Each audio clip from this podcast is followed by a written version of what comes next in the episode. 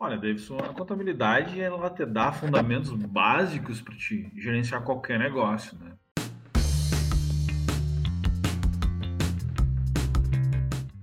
Então, primeiramente, eu gostaria de agradecer a sua presença aqui com a gente, Faber. E se tu pudesse apresentar rapidinho para o nosso público. Tá, beleza, Pedro. Davidson, obrigado por estar aqui com vocês. E assim, ó, eu sou o Faber, eu sou contador, administrador de empresa. Tá? Eu trabalho no ramo acadêmico, eu sou professor de ciências contábeis no curso de ciências contábeis lá da FADISBA, sou tutor na UNOPAR, tá? Eu, dentro dessa minha vida acadêmica, eu cursei algumas especializações e hoje eu curso o mestrado de Ensino em Humanidades e Linguagens da UFM, tá? Trabalho bastante com a questão gerencial, questão empresarial, como a conduta do empresário em cima de formas gerenciais e com a contabilidade. Perfeito. Hoje a gente vai conversar um pouquinho sobre a parte burocrática contábil e também do dia a dia, né, da interação entre uma empresa e o contador dessa empresa. As principais dúvidas que as pessoas costumam ter relacionadas à contabilidade também a gente vai trazer aqui para vocês, mas vale lembrar que tem muita coisa que precisa ser feita antes mesmo de partir para essa etapa, né? Que seria mais relacionado à pesquisa de mercado, onde você estuda a concorrência, analisa os fornecedores, levanta os custos e projeta o fluxo de caixa da empresa. Isso é que vai te dizer se o teu investimento é viável ou não é viável. Então, depois que tu já tiver isso tudo em mãos, aí a gente pode partir principalmente para conversar com o contador e tirar algumas dúvidas que costumam surgir depois desse ponto, né? Mais para formalização e como abrir uma empresa realmente. Agora nós percebemos uma porta de entrada muito comum para o empreendedorismo, Fábio, que é a venda de forma informal e com o dinheiro gerado por essa atividade informal, aí sim formalizar o negócio, né? E eu queria ouvir de ti um pouco sobre, para a gente saber se é possível começar assim e principalmente quais são os riscos que eu assumo quando eu escolho trabalhar dessa forma.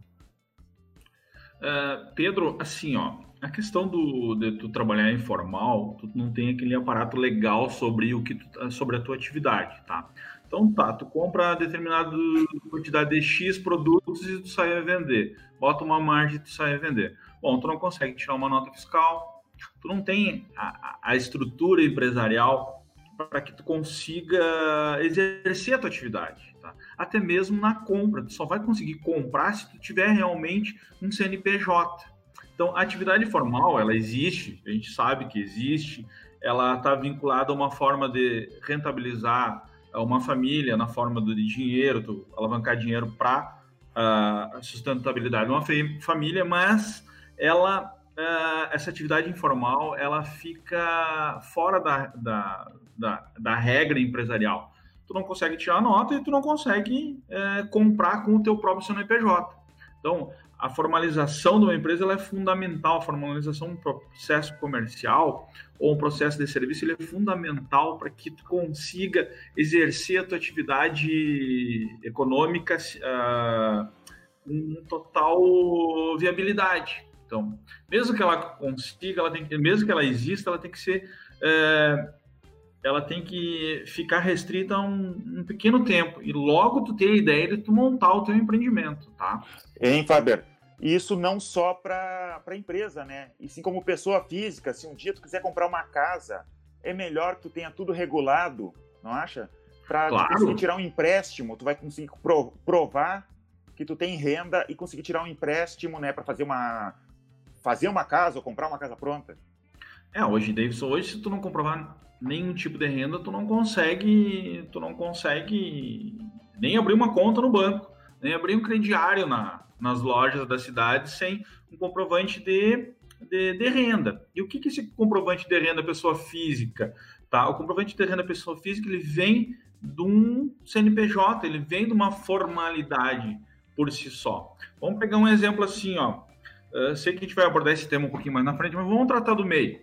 O MEI, ele é uma forma de tu formalizar uma atividade que estava parada, uma atividade informal lá dentro de um processo econômico, tá? Tu formaliza, tu cria um CNPJ, tá? E o que acontece? Muitas pessoas acham que aquele CNPJ, ele é uma comprovação de renda, tu comprova a tua renda, mas na verdade não, tu comprova a renda, tu comprova o faturamento da tua empresa. A pessoa física, ela fica fora. E aí tem requisitos que tu tem que seguir para te conseguir comprovar a renda como pessoa física. E tudo vem de tu sair do informal, tá? E aí tu consegue financiar tua casa, tu consegue comprar tua casa, desde que a tua renda seja comprovada legalmente. O MEI, ele é uma forma de tu legalizar a pessoa física para sair desse informal. Mas o que acontece? A gente acaba legalizando a pessoa física na parte comercial e deixa a pessoa... tu cria um CNPJ uma pessoa física, mas tu deixa a comprovação da renda para a pessoa física. E como é que eu... Eu tenho mais um complemento sobre esse assunto ainda, tá? Que eu acho que é importante que seja dito, né? Que normalmente quando... Imagina se tu tá revendendo celulares e tu é uma pessoa física, vai ser muito difícil tu conseguir esses celulares a um preço que não seja o preço de mercado. E daí tu vai ter que colocar o que já vendem, por exemplo, um celular de R$2.000, esse vai ser o teu preço de custo, né? Que tu vai ter que comprar em alguma loja, tu vai ter que fazer alguma coisa que fica um pouco complicado mesmo. A não ser que o cara vá fazer contrabando, essas coisas, mas daí ele já tem os riscos, né? Riscos que ele deveria colocar dentro do cálculo lá, né? Se ele quer ir para esse lado. Exatamente. Mas indo agora pro lado da MEI, que seria o inicial, né? O que eu preciso, Faber, para abrir uma MEI? E o que é uma MEI, né? Para quem não sabe. Bom, Davis, vamos começar pelo que é uma MEI. MEI é um microempreendedor individual.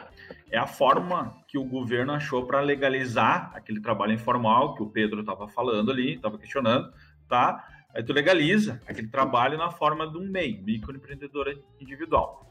Nem todas as atividades que tu consegue, que tu exerce, ele está vinculado ao MEI. Tem algumas atividades que tu não pode ser MEI. Tá?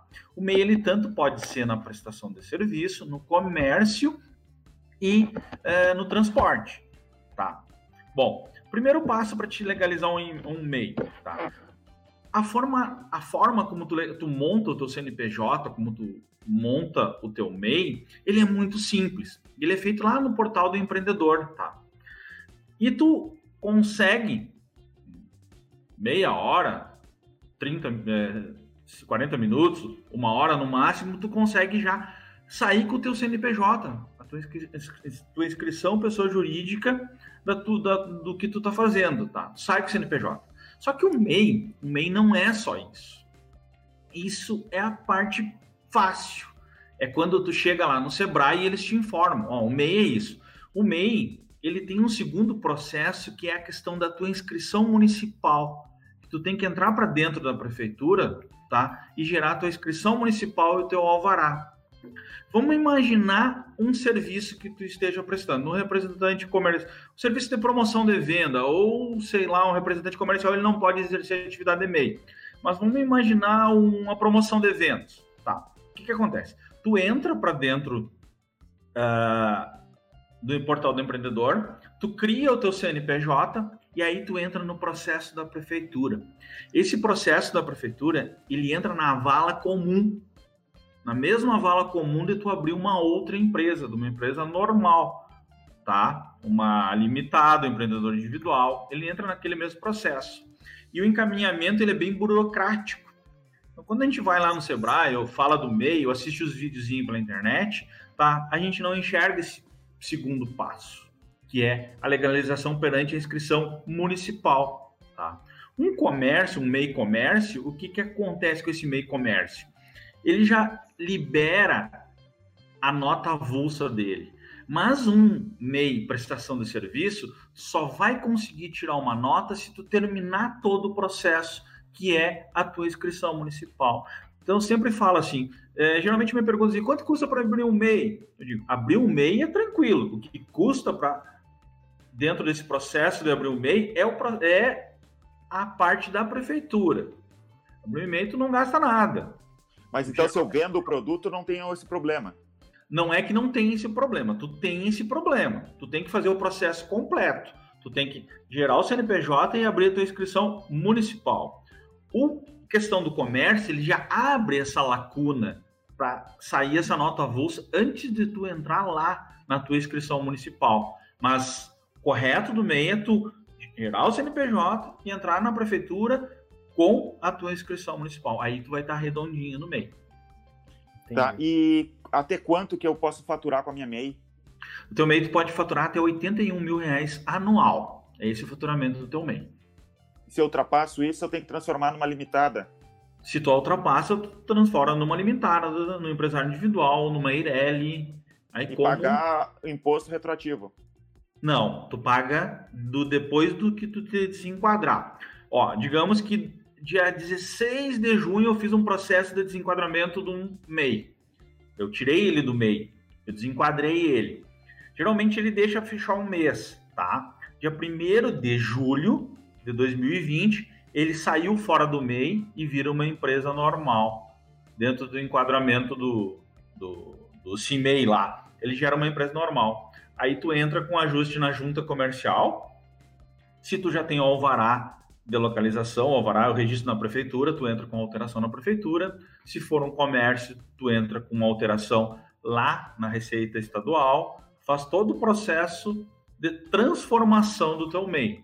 Tu pode desenquadrar o MEI por faturamento, tu pode desenquadrar o MEI, vou citar duas aqui, tu pode desenquadrar por faturamento, tu pode desenquadrar por, se tu tiver que colocar mais um funcionário, vamos citar mais um. Quantos funcionários, eu só posso ter um, né, parece? O MEI só pode ter um funcionário, só pode registrar um funcionário. Então, digamos que aconteça essas duas situações aqui, o faturamento excedeu e eu preciso colocar mais um funcionário, eu posso desenquadrar o MEI, e ele entra na vala normal de uma empresa. Se ele só tem um dono, ele vira um empresário individual e ele se transforma em outra empresa, mas não sozinho. Tu tem que fazer o ajuste na junta comercial, tu tem que fazer a tua alteração na junta comercial e nos órgãos... Agora eu vou precisar de um contador. Isto. Na verdade, o MEI, todo mundo fala que ele não precisa de contador, mas na verdade o MEI precisa, tá? E foi por isso que eu fiz essa pergunta. Minha esposa é contadora, ela sempre diz assim, ó, falo que não precisa de contador, mas precisa, mesmo o MEI, né? O MEI precisa de contador. Lá no comecinho da nossa conversa lá, o que a gente falou? A gente falamos a respeito até de uma pergunta tua, tá? O que acontece? Como é que eu vou comprovar a renda de uma pessoa física para mim comprar uma casa? Ele está vinculado ao CNPJ. Existe uma regra, tá? Uma regra que é o seguinte, tá? Quem é que precisa declarar imposto de renda? Quem tiver receita maior que R$ 28.559,70 anual. Tá? Isso também é destinado ao MEI. Vamos fazer um cálculo, tá? Eu vendo R$81 mil anual. O MEI, ele tem a isenção da presunção de um determinado percentual por atividade. Vamos pegar o serviço, que representa 32%, tá? Então, para cada R$81 mil que eu vendo, eu tenho a isenção dessa presunção de 32%. O que acontece? 25 desses 81 mil, 25.920 desses 81 mil, eu lanço como receita não tributada da pessoa jurídica, lá na minha declaração do imposto de renda, tá? Tirando esse 32%, me resta 55.080. Quem é que precisa declarar imposto de renda? Quem recebe acima de 28.559,70. Quanto que ficou o nosso exemplo aqui? O cara recebeu 55.080. Então ele vai ter que pagar imposto. Ele vai ter que pagar imposto. E de pessoa física que é mais caro. Pessoa física, tá? Então, o que comprova, o que justifica ele não registrar esse 55.080 como receita tributada da pessoa jurídica? Aí que entra o contador.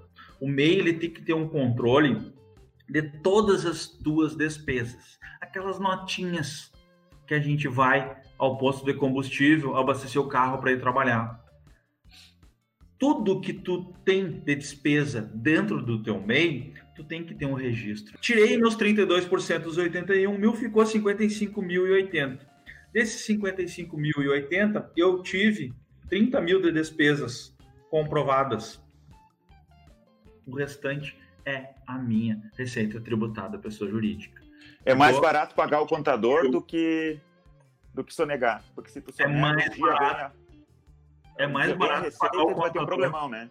É mais barato pagar o contador para fazer esse registro das tuas despesas do que não informar. Aí tu chega lá para uma pessoa fazer o teu imposto de renda, ele vai ajustar, não, mas eu não quero pagar nada do imposto de renda da pessoa jurídica, pessoa física.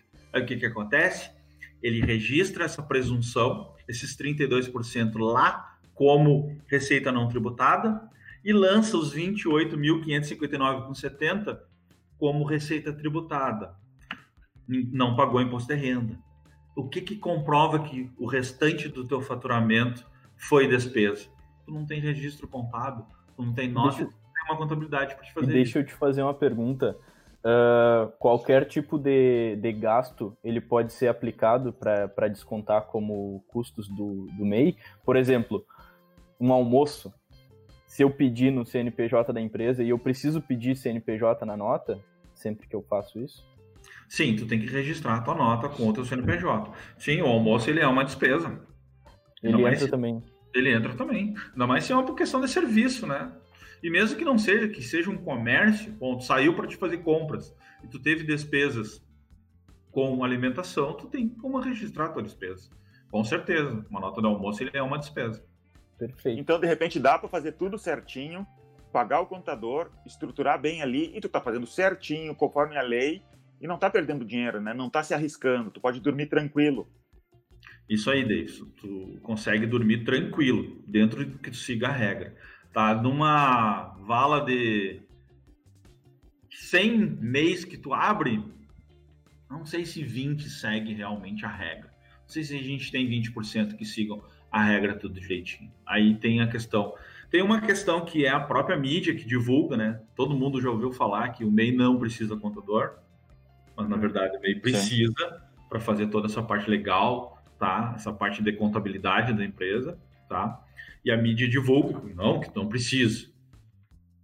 Mas, na verdade, a gente precisa fazer esse controle, tá? E tem aquela questão de tu gastar menos, né? Ah, não quero pagar um contador. Então, na verdade, ele vai deixar de gerar problemas futuros. Eu tenho uma outra pergunta, tá? No programa passado, a gente conversou sobre e-commerce com o Daniel. E hoje eu queria saber, do ponto de vista contábil, quais são as principais diferenças entre abrir um negócio na internet e um negócio local, do ponto de vista mesmo do contador. Muda alguma coisa em registro? Eu preciso de algum tipo de autorização diferente? Ou se eu já tenho uma loja física, eu posso só vender pela internet sem nenhum problema? Não, legalmente ele não muda, Pedro. Ele não muda, não. Tem que fazer todo o registro na junta comercial, na Receita Federal, registrar na junta comercial, a inscrição estadual, se tu for vender, a inscrição municipal, se não vai lá hoje. Isso aí, falando nisso que o Daniel falou, né? O Daniel trabalha fazendo sites de e-commerce para lojas, né? É o que ele trabalha. E ele fala que às vezes tem MEIs que pergunta para ele: olha, eu preciso emitir nota, MEI pode emitir nota? E ele diz assim, ó, tem, porque tu vai vender para fora do estado, muitas vezes, né? Porque é um e-commerce. O que tu fala sobre isso? O MEI, ele não tem obrigatoriedade de emitir nota, mas ele pode emitir. Mas não vou ter problema, por exemplo, se eu vou mandar para fora do estado. Claro. Davidson, assim, ó, o MEI, ele não tem uma obrigatoriedade de tudo que tu vende tirar nota. Ele é comprovado o teu faturamento em cima de uma declaração anual. Ele não é obrigado. Tá? Eu sou MEI e vendi para o Davis e para o Pedro. Tá? É aqui eu mesmo estou te entregando pessoalmente. Eu não tenho obrigação de tirar. Uma empresa normal, ele tem a obrigação de tirar nota para todas as suas vendas. O MEI não. Ele comprova a tua receita através de uma declaração. Mas o MEI, ele pode tirar nota. E tem que tirar nota quando ele for despachar para um outro estado. Porque senão, tu não vai conseguir fechar. E o MEI, se tiver que tirar nota para todas as suas vendas, também não existe problema nenhum. Por quê? Porque ele tem o acesso à nota fiscal. É uma nota avulsa lá no site da Cefaz que libera para tirar nota. Ele não pode para ele não ser desenquadrado do MEI, ele não pode ultrapassar os 81 mil anual de faturamento, ou com nota ou sem nota. Eu até aconselho que os MEIs tirem nota de tudo que faturarem. Por quê? Porque está tudo certinho. Então, o cara que fica do outro lado, que ele vai comprar a mercadoria, ele se sente mais confiável com o que tu está vendendo para ele, porque existe o registro de uma nota fiscal. O MEI pode tirar nota, tá? Ele não tem uma obrigatoriedade que obrigue ele, mas ele pode tirar nota. E eu, como eu falei antes, eu sempre aconselho que tire nota. Perfeito. E em questão de contabilidade mesmo, custos com a contabilidade, né? Tu falou que muitas pessoas podem ficar receosas em querer abrir, gastar, na verdade, entre aspas, com um contador. E eu queria saber para ti se existe um custo médio, assim, para a abertura de uma empresa no modelo mais simples que tu conseguir imaginar para um Simples Nacional. Quanto que você gasta hoje exclusivamente com contabilidade? Tem conselho, né, que define? Isso. A gente tem um registro, tá? A gente tem um parâmetro de tabela para cada serviço contábil. Então, vamos dizer, o mercado... ele está mais restrito, então geralmente dentro do que eu cobro, do que eu vejo meus colegas cobrando, em relação a esse valor, ele é determinado muito pelo lugar geográfico que tu tá. Então, abrir uma empresa em Santa Maria, ela é mais barata que tu abrir uma empresa em Porto Alegre. Por quê? A gente fica vinculado a uma tabela. Essa tabela, para abrir uma empresa, não me falha a memória, é R$ 3.880 nos quebradinhos. Tá? Isso é a tabela define. É quanto o contador cobra para abrir uma empresa. Tá? Santa Maria cobra isso? Não. Cobra-se menos. Menos. Que nem eu falei anteriormente. Custo de abrir uma empresa ele fica muito vinculado à questão geográfica. Santa Maria... é mais barato que abrir uma empresa em Porto Alegre. Em São Paulo, Porto Alegre. Perfeito. Ela é bem mais barata. Tá? Vamos pegar minha cidade natal lá, Formigueiro. Abrir uma empresa em Formigueiro, ela sai mais barato que abrir uma empresa aqui em Santa Maria. Perfeito. Tá? Mas o preço de tabela, que tu falou, é em torno de R$ 3.800. R$ 880 e uns quebradinhos ali. Esse é o preço da tabela para te abrir uma empresa. Não, eu acho muito interessante, Faber, esse valor ser levado em consideração, por mais que mude da realidade, né, de cada município, ainda assim o empreendedor precisa ter pelo menos esse valor disponível aí para registrar a sua empresa se ele ainda não foi fazer orçamento com nenhum contador. Então, se tu está simplesmente planejando agora, eu vejo esse valor de 3.800 como realmente o valor que vai para a tabela. E depois tu vê o que tu consegue reduzir disso através de negociações, né, se existir a possibilidade. Dependendo da localidade mesmo, como tu falou, é muito regional. E eu quero fazer uma pergunta, indo adiante na nossa conversa, Faber. Como eu disse, a minha esposa é contadora, e ela disse, eu perguntei para ela, que pergunta eu poderia fazer para o Faber, né, que é contadora, assim, que as pessoas normalmente te perguntam e que seria interessante para o nosso público. E uma pergunta que fazem para ela direto, e é assim, é crua mesmo, viu? Quanto que eu vou pagar de imposto na minha empresa? Sendo que o cliente não sabe se ele vai ser MEI, simples, limitada, Ireli, nada. Como é que tu me responde isso? Para, Davidson, quando tu me fez essa pergunta, agora eu fiquei viajando aqui nos processos de impostos e eu gostaria de, dentro de te explicar a tua pergunta, eu gostaria de exemplificar. Tá, mas assim, ó. Realmente, é legal essa questão do... Primeira coisa que o cara entra, assim, quanto que eu vou pagar de imposto? E quando o cara não pergunta, eu já falo, tá? Eu costumo trabalhar dessa forma. Aí eu já chego e já tento, ó, teus custos vão ser esses, tu vai ter tanto com o escritório, tu vai ter tanto com INSS do teu prolabore, tu vai ter tanto teu FGTS dos teus funcionários e tu vai ter tanto de imposto. Tá.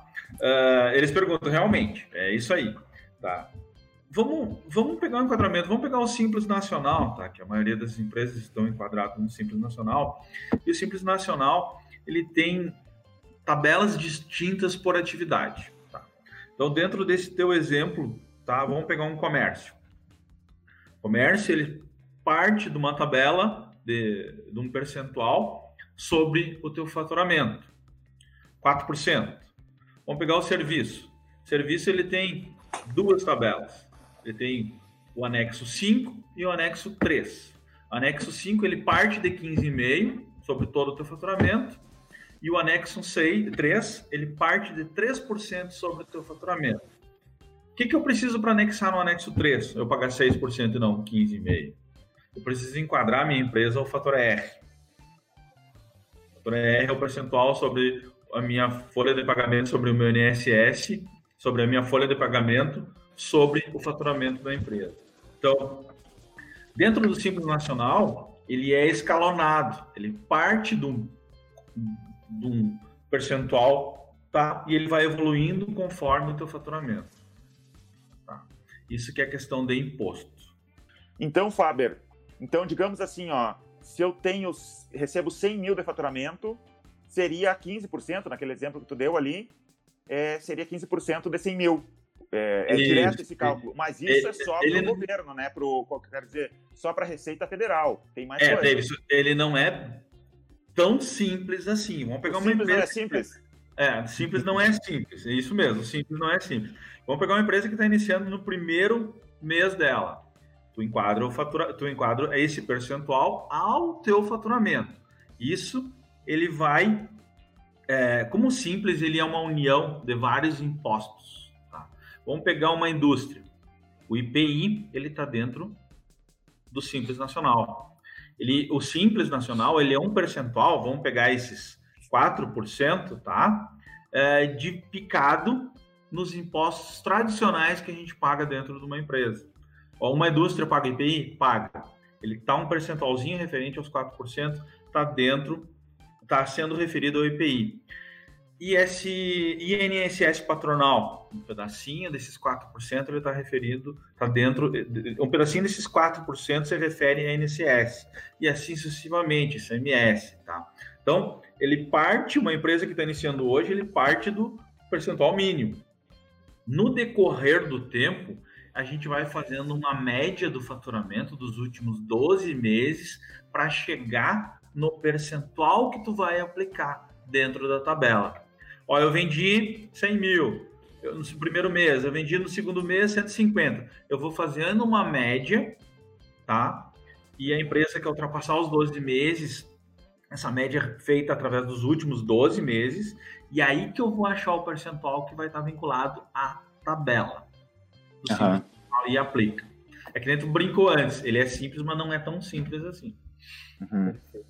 Então, só para a gente esclarecer, né? Eu tô abrindo um negócio agora, comecei a vender, comecei a faturar. E eu imagino que o meu imposto vai ser em torno de 15%, então. Ou imagino, na verdade, o percentual mais baixo possível. E chegou em novembro e eu vendi muito mais do que aquilo e a minha categoria já passou a ser de 15%. Eu pago retroativo ou... Não. Não? Não. Tu vai apurar a média daqueles meses ali, vai te enquadrar dentro da tabela, você vai ser 4, 5, 6, 11, 12, e aí tu vai aplicar o percentual. Ele vai evoluindo o teu percentual da tua tabela com o tempo. Perfeito. Então, eu vendi 100. A minha média vem dando 100 mil reais por mês. Tá? Aí lá em novembro eu vendi 500, eu vou aplicar sobre meus últimos 12 meses. Aqueles 500 que tu vendeu, ele vai entrar para o próximo mês. Aí no próximo mês eu vendi 500 de novo. E aí vai subindo progressivamente o teu percentual. Ok. Eu pergunto isso porque eu acho que é muito importante, né? Na verdade, tá na fórmula de cálculo de preço de venda o imposto que tu vai pagar. Então, se tu tá crescendo rápido, tu abriu um Simples Nacional e tu entrou na primeira categoria, o teu preço de venda, a composição do teu preço de venda precisa ir levando em consideração esses aumentos conforme eles vão sofrendo, né? E talvez seja de mês em mês que tenha que ir aumentando o percentual, mas ainda assim é muito importante que siga aumentando. Mas ele aumentaria o percentual se ele estivesse crescendo muito e bem rápido, né? Porque não isso, é tão... que nem eu falei ali, ó. Eu simplifiquei, tu tá em 100, e aí tu passa para 500. Aí sim, realmente aumenta. Esse controle, geralmente, para os meus clientes, eu costumo fornecer, né? Ó, tu tem que subir a tua margem. O que acontece a grosso modo? Geralmente, o cara aplica um markup em cima do seu custo e começa a vender. Ele não analisa nada da questão de quanto que ele paga de imposto, quanto que ele tem de fixo. Eu costumo trabalhar com meus clientes assim, eu dou toda essa orientação, tá? Essa orientação tributária. Ó, os teus 30% que tu tá colocando não tá cobrindo mais os teus custos fixos e nem o teu imposto que tu tá pagando. Realmente o pessoal não trabalha muito dessa forma. É o cara que entende do negócio, entende do que ele está fazendo. Uma confeitaria, o cara entende de fazer bolo, mas ele não entende do negócio dele, né? Ele não entende de botar preço, quanto é que funciona, quanto é que ele paga de imposto, quanto é que representa a folha de pagamento, quanto é que representa os custos fixos, tá? Então, mas é bem interessante. Nesse formato que tu colocou, Pedro, é muito interessante a gente entender como é que funciona, porque tá montando o teu preço de venda através dos teus custos, e o imposto, com certeza, ele agrega um percentual alto às nossas despesas, né? Perfeito, exatamente.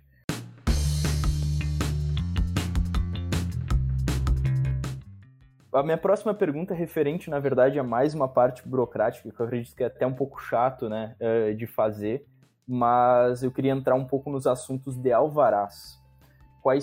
Quais são os alvarás que um negócio simples ele precisa ir atrás para começar a atuar dentro do município?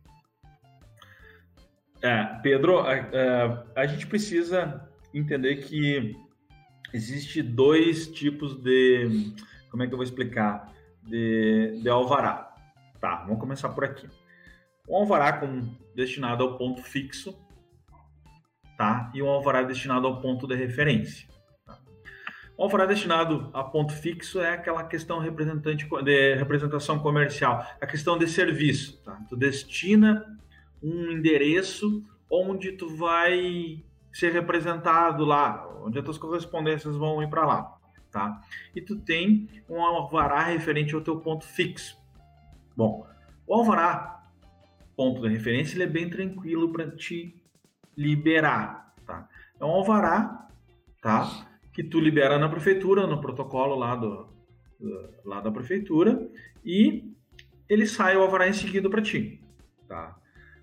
Ponto fixo, ele muda.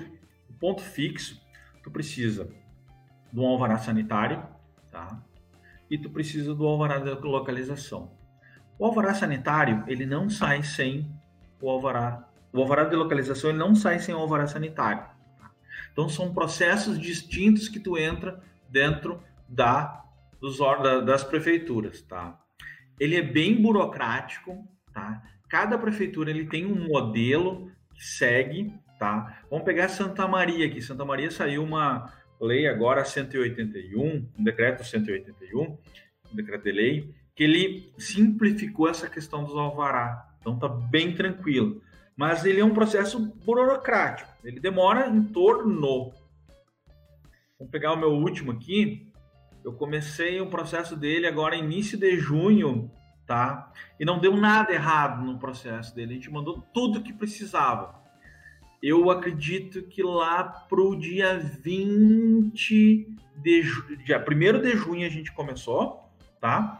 E eu acredito que ele vá terminar ele entre o dia 20 de julho, 20 e 30 de julho.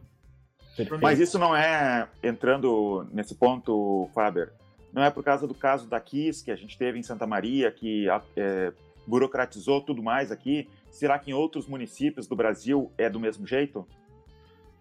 Ele tem distinção entre municípios, tá, Davis? Ele tem. Ele existe uma distinção de municípios para município, mas o normal é isso.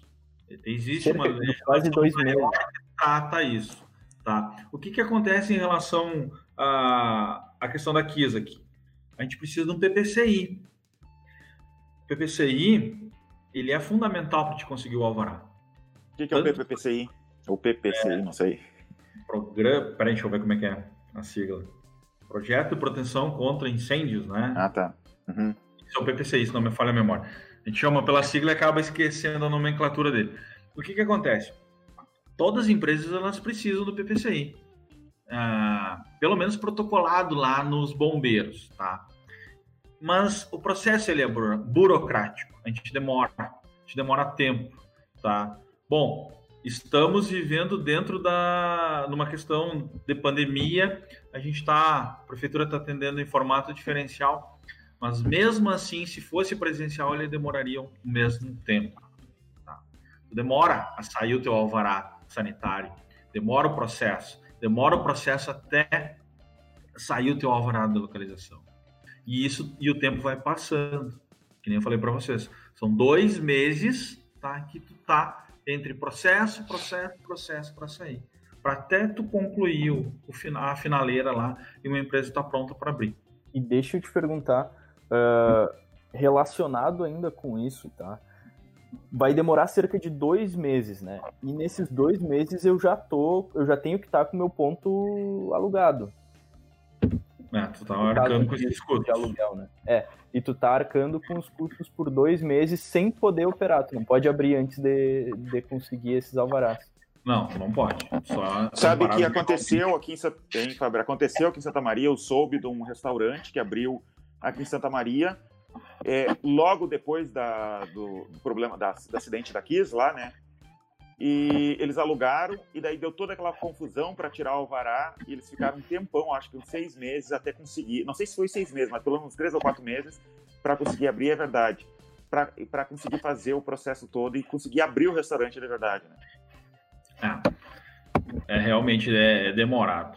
E se tu não tem, hoje todos os lugares, mas a maioria de todos os lugares estão já com PPCI. Ó, o Faber tem uma peça para alugar, eu já tenho PPCI pronto aqui. O Davidson me alugou, ele já vai entrar para dentro da minha empresa, da minha sala, com o PPCI pronto. Mas naquela época, todo mundo estava gatinhando ainda em relação ao PPCI, né? As grandes empresas que faziam, né, que montavam o PPCI. E agora não, agora para qualquer sala comercial que tu for abrir, tu precisa do PPCI para gerar o teu alvará. As prefeituras já não liberam mais sem o PPCI, pelo menos protocolado lá nos bombeiros, né? Perfeito. Não é liberado. Em questão de custos, isso vai me gerar quanto de custo realmente com a prefeitura ou com o órgão que seja que faz o alvará, ou que libera o alvará? Bom, quando tu fala em custo para abrir uma empresa, tu arca com os protocolos. Esse custo que tu passa para te abrir uma empresa, ele entra o custo de protocolo. As taxas de alvará, não, aí tu paga por fora.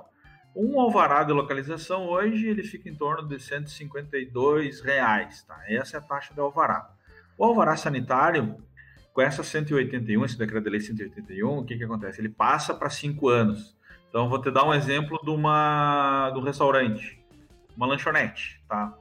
O alvará dele saiu 770 reais, mais ou menos, eu não me recordo o númerozinho na final. Está em torno de R$ 780 pelos 5 anos, que vem a ser os 152, 160 anual para o sanitário e para o de localização. Entendi. Anualmente, né? Perfeito. Não é um custo tão elevado, né? Até acreditava que seria um custo bem maior, assim. E eu quero ir adiante agora. A gente fica falando em números, eu não trouxe para vocês números exatos, né? Até o centavo. Claro. Nem tem como saber, porque cada caso é um caso, né? Cada caso é um caso. O alvará sanitário, cada caso é um caso. Mas deixa nos comentários aqui, ó, que de repente no futuro a gente faz um outro podcast falando mais especificamente, né? Sim. Mas eu acho importante pelo menos ter uma visão geral, assim, porque é melhor já tu ter R$ 700, por exemplo, na cabeça, do que tu simplesmente não fazer a menor ideia, né, de qual é o valor. Então, mesmo não sendo números precisos, acredito que são já importantes justamente para compor o plano de negócio que tu vai ter que fazer antes de abrir a tua empresa, né? Isso é muito importante mesmo para analisar a viabilidade, analisar se tu vai ter o dinheiro ou não para começar esse projeto. Faber, eu quero ir adiante e perguntar outra coisa para ti. Tu, como professor de contabilidade, de administração, o quanto que tu acha que os novos empresários deveriam saber, o que que eles deveriam saber sobre contabilidade para ser um empresário com conhecimento razoável, assim, sabe? Para não tá perdido no mundo, para aquele padeiro que sabe fazer o pão, mas não sabe nada de negócio, o que que ele deveria saber sobre contabilidade que tu recomendaria? Olha, Davidson, a contabilidade ela te dá fundamentos básicos para te gerenciar qualquer negócio, né? Eu tive a oportunidade de gerenciar, antes da minha profissionalização como contador, eu sou administrador, né? E eu tive a oportunidade de gerenciar negócios com a escrituração contábil toda redondinha, toda certinha. E já tive oportunidades de acompanhar processos gerenciais de empresas onde elas não conseguem manter uma escrituração contábil redondinha. O que isso quer dizer? Existe uma grande diferença. O cara que tem todos os registros contábeis certinho, ele consegue enxergar a empresa dele num formato totalmente diferente. Tá? Então, aquele sentido, alguns indicadores que a gente conversando e o leigo ele não entende e parece não fazer sentido.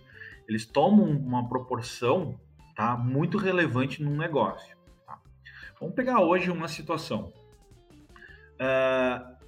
Se tu souber, tá, quanto que é o teu prazo médio de recebimento dos teus clientes para te cruzar com os prazos médios de pagamento dos teus fornecedores, tá, o empresário que tem essa informação, tá, o fluxo de caixa, ele consegue direcionar o fluxo de caixa dele a um nível, tá, extraordinário. Agora, o cara que não consegue enxergar quanto tempo ele leva para receber aquele produto que ele está confeccionando, tá? Ele não consegue negociar com fornecedor nenhum. Ou até mesmo ele consegue, mas é no olhômetro, sem ter indicadores que levam ele a acertar aquilo. Tá?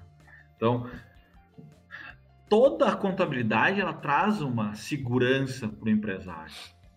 Então, acompanhar quanto que teve de custos, para te cruzar com as tuas receitas, os custos diretos, os custos indiretos, tá? Teus custos fixos. E a gente vem desmembrando. Quanto que tu gastou com funcionário, quanto que tu gastou com água, tudo, quanto que tu gastou com luz, tá? Isso é fundamental e a contabilidade ela tá ali para te fornecer essas informações. Que nem eu falava anteriormente, bom, eu passei por um processo onde eu gerenciei uma empresa onde todos os registros contábeis eram rigorosamente apurados. Tu tá com números na mão. Agora, aquela empresa que não tem esses registros contábeis, tá, totalmente lançados, tu não tem a informação. Sabe numa planilha que alguém vai fazer para ti. E essa informação ela está disponível para dentro da tua contabilidade. Então muitas vezes a gente paga um escritório de contabilidade, a gente paga um serviço contábil e a gente acaba não desfrutando dessas informações. Tá? Mas é que as pessoas às vezes não sabem nem o que é um DRE, como que lê um DRE, o que um relatório tão simples quanto o DRE, o poder que dá para um administrador, né? Perfeito. Mas aí eu te coloco assim, ó, tá? Como professor, aquele aluno que chega lá no comecinho da faculdade, ele também não sabe o que é um DRE. Ele também vai aprender. A gente aprendeu como é que funciona o DRE, a gente aprendeu a diferença de contas de resultados e contas patrimoniais. O que acontece com ele? A gente explica, a gente aprende, a gente ensina. Tá? O empresário, ele é a mesma coisa. O contador, ele pode, numa forma simplificada, providenciar e mostrar todas as contas relevantes para que ele consiga gerenciar a empresa e não ter todo um demonstrativo do resultado à sua disposição, que aí realmente ele não vai conseguir enxergar naquele monte de número alguma coisa para ele usar na empresa. Então vai muito da habilidade, como que a gente aprende dentro de uma instituição de ensino, como que a gente aprende, como que a gente ensina, tá? A mesma coisa no empresário. Só que o contador ele tem que destinar um tempo para fazer isso. E não simplesmente ir para uma conduta de fechar folha, fechar impostos e apresentar o número. E aí que vem a nova contabilidade, a contabilidade consultiva. Não sei se vocês já ouviram falar desse tema. A Sim, contabilidade consultiva, pode falar. A contabilidade consultiva ela vem para sanar essa lacuna tu tentar direcionar o teu cliente numa forma de explicar o que, que realmente aqueles números significam e para que eles fazem sentido. Perfeito. Eu tenho uma pergunta justamente para emendar nisso que tu falou. Eu acho que é uma colocação muito boa, mas gera algumas dúvidas relacionadas a até onde vai o contador, o papel do contador dentro da empresa. Então, ele é que tem que gerar o relatório de DRE para mim, eu tenho que ter... É o contador que emite a nota fiscal para minha empresa, porque acontece de cliente pedindo para contador emitir nota fiscal. Acontece muito, acontece. Não, a contabilidade ela não tem a obrigação de gerar nota. A obrigação de gerar nota, quer dizer, todo serviço ele tem que ser registrado dentro de um contrato, tá? Aí, entre as partes, tu cobra ou tu não cobra. Normalmente, a nota fiscal é a responsabilidade da empresa. É ela que tem que gerar a nota fiscal e não a contabilidade. Mas acontece. Muitos clientes achando que o contador tem que emitir a nota da empresa dela. Não tem uma obrigação. Ao menos que fique registrado dentro do contrato de prestação de serviço lá que todas as notas vão ser geradas pelo contador. Mas isso vai onerar custo e, com certeza... A contabilidade vai ser bem mais cara, a mensalidade dele vai ser bem mais cara do que realmente, tradicionalmente, deveria sair. Perfeito. Então, mas em relação ao papel, né, a pergunta do Escobar, em relação ao papel do contador, qual seria o papel do contador para o empresário? Até onde ele vai, no caso, em questão de geração de relatórios, né? Claro que a contabilidade também gera muitos relatórios e que seria interessante o empreendedor parar para analisar aquilo, mas é realmente como tu estava falando da contabilidade consultiva, é o papel, ou pelo menos tu acredita que seja o papel do contador fazer essa explicação, mostrar os caminhos para o empreendedor até ele conseguir olhar já e aprender realmente, tomar as decisões em cima desses dados, ou o papel do contador na tua perspectiva se limita a fazer a parte burocrática e o empreendedor ele tem que correr atrás? Não, eu acredito que o contador ele tem que fornecer essa informação, ele tem que gerar os relatórios e ele tem que explicar. O contador ele fica responsável pelo fiscal, contábil e folha. Tá? O que tu gera no contábil? Gera informações relevantes para a administração da empresa. Do meu ponto de vista, o contador ele tem a obrigação e a questão moral com o teu cliente, né? Porque o contador, ele sabe que que aquela informação é relevante. Ele sabe que aquela informação é relevante. E aquilo ali vai fazer a diferença na empresa do cliente dele. Então, ele tem a obrigação moral de explicar.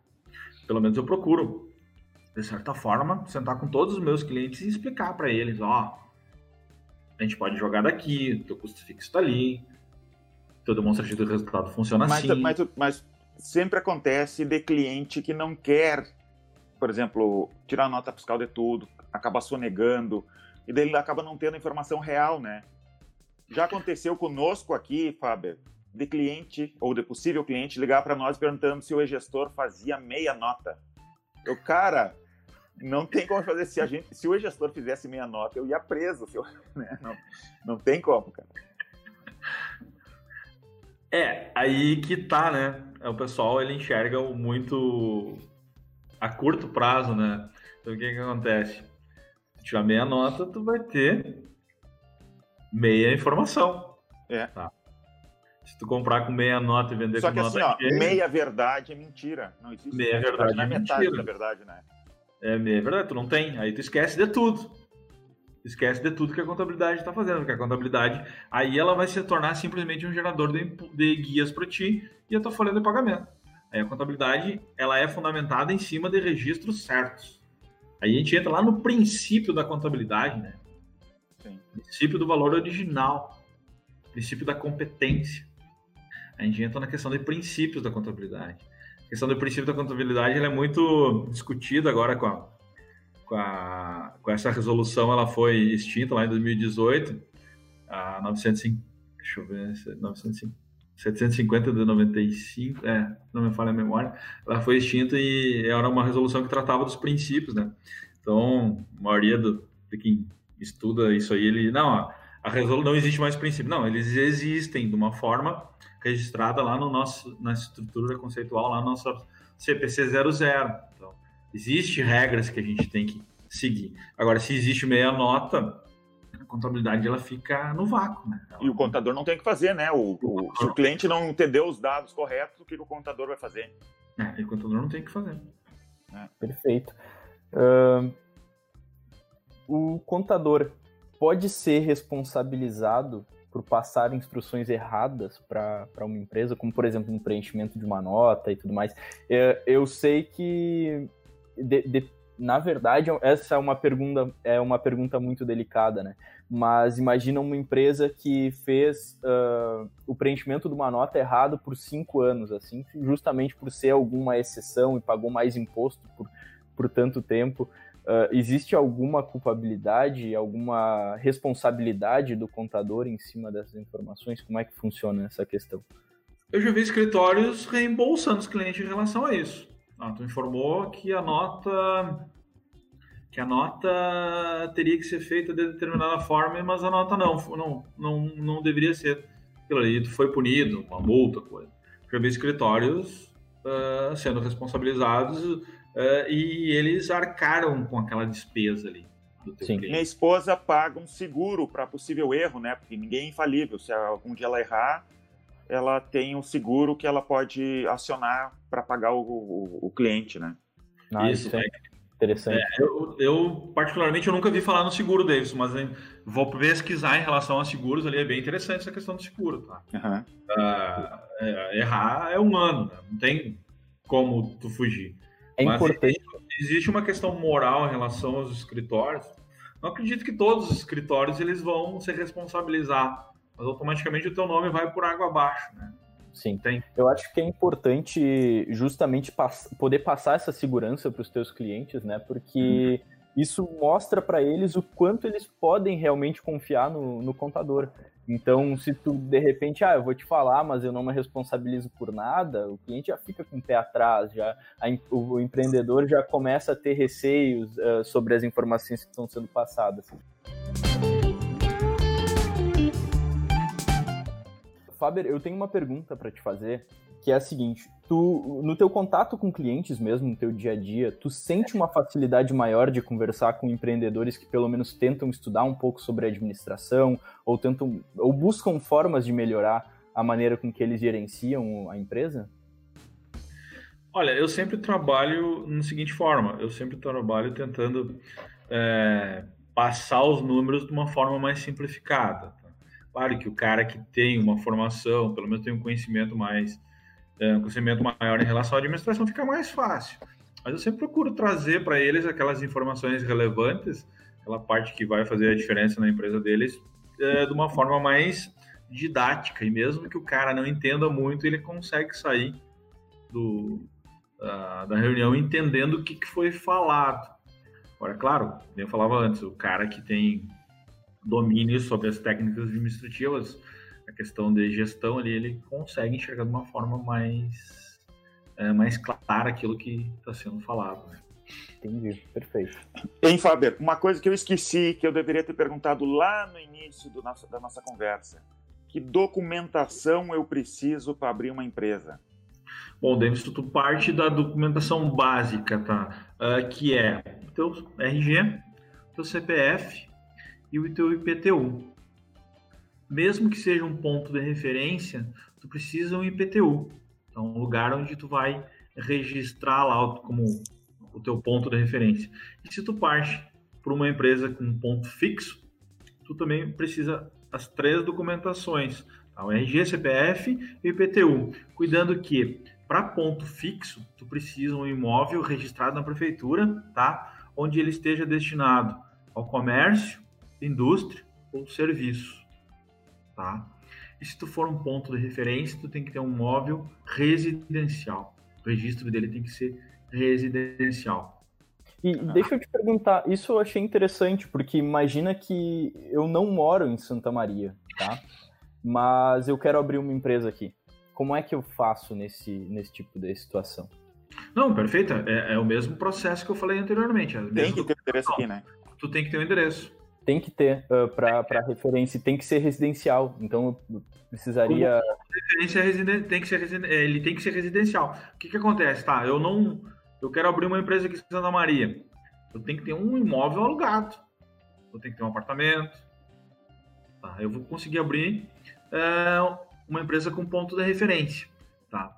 Já partindo para o ponto fixo, eu tenho que ter um imóvel onde ele seja comercial, industrial ou serviço. Tá? Registrado lá na prefeitura. Tá? O que, que vai ter que comprovar? Ele precisa dar o teu nome? Não, ele não precisa do teu nome. O que, que comprova que ele está disponível para ti? É um contrato de aluguel ou uma declaração do proprietário onde tu pode exercer aquela atividade naquele endereço. Tu sabe, Faber, falando nisso, né, de endereços, há uns anos atrás, para o nosso tipo de empresa, aqui na nossa cidade, o ISS era de 4%. E eu fui atrás de um advogado tributarista perguntando a seguinte... Eu fiz a seguinte pergunta para o advogado tributarista. Se é 4% aqui, e eu achei outras cidades no Rio Grande do Sul que o ISS é 2%. O que que aconteceria, ou se é ilegal, eu fazia a seguinte coisa. Eu abriria uma filial em Ijuí, eu acho que era Ijuí, que era 2%, colocaria um funcionário lá fazendo do nada e tiraria todas as notas fiscais através dessa minha filial. E com isso eu pagaria menos ISS e se isso seria legal e ilegal. O advogado me deu um parecer que isso seria totalmente legal. Acabei não fazendo porque a Prefeitura de Santa Maria mudou a lei para incentivar, né, empresas como a nossa de tecnologia e mudou para 2%. Né? Então, até nesse caso, respondendo o Escobar ali, bastava eu ter um endereço na outra cidade, né, ter um funcionário lá de repente trabalhando. Sim, tu abriria uma filial lá na outra cidade, tu usaria de um regime tributário diferenciado da tua matriz e tiraria tuas notas por lá. Assim, sempre em relação a uma empresa, sempre desde a questão do início dela, quando abrir, tu tem que fazer um planejamento tributário. Existe a questão do planejamento tributário e o contador tem que fazer isso. Tá? Isso é legal, né, de pensar, né, porque a primeira vez parece ilegal, mas é totalmente legal. Então, a gente, como empresário, tem que tentar legalmente diminuir o máximo do imposto que tiver que pagar, né? Não quero ficar pagando imposto à toa. Perfeito, eu também concordo com a tua ideia. E eu também, como contador, para os meus clientes, eu tento esquematizar que ele pague menos imposto, de uma forma legal. Aí vem a lei para nos ajudar nessa questão, tá? Questão do planejamento tributário, assim, a gente sempre fala assim, no planejamento tributário, a gente enxerga um planejamento tributário, que ele é apenas um, tá? A minha empresa vai ficar no simples, vai ficar no presumido, vai ficar no lucro real, tá? Primeira coisa que a gente fala de planejamento é isso. Planejamento tributário não é só isso. Planejamento tributário, ele parte até de uma análise da questão do ISSQN, depois sobre o serviço que tu analisou. Pô, mas lá na outra cidade, 2% sobre o meu faturamento, quanto que vai representar isso? Era 2 e estou pagando 4 aqui.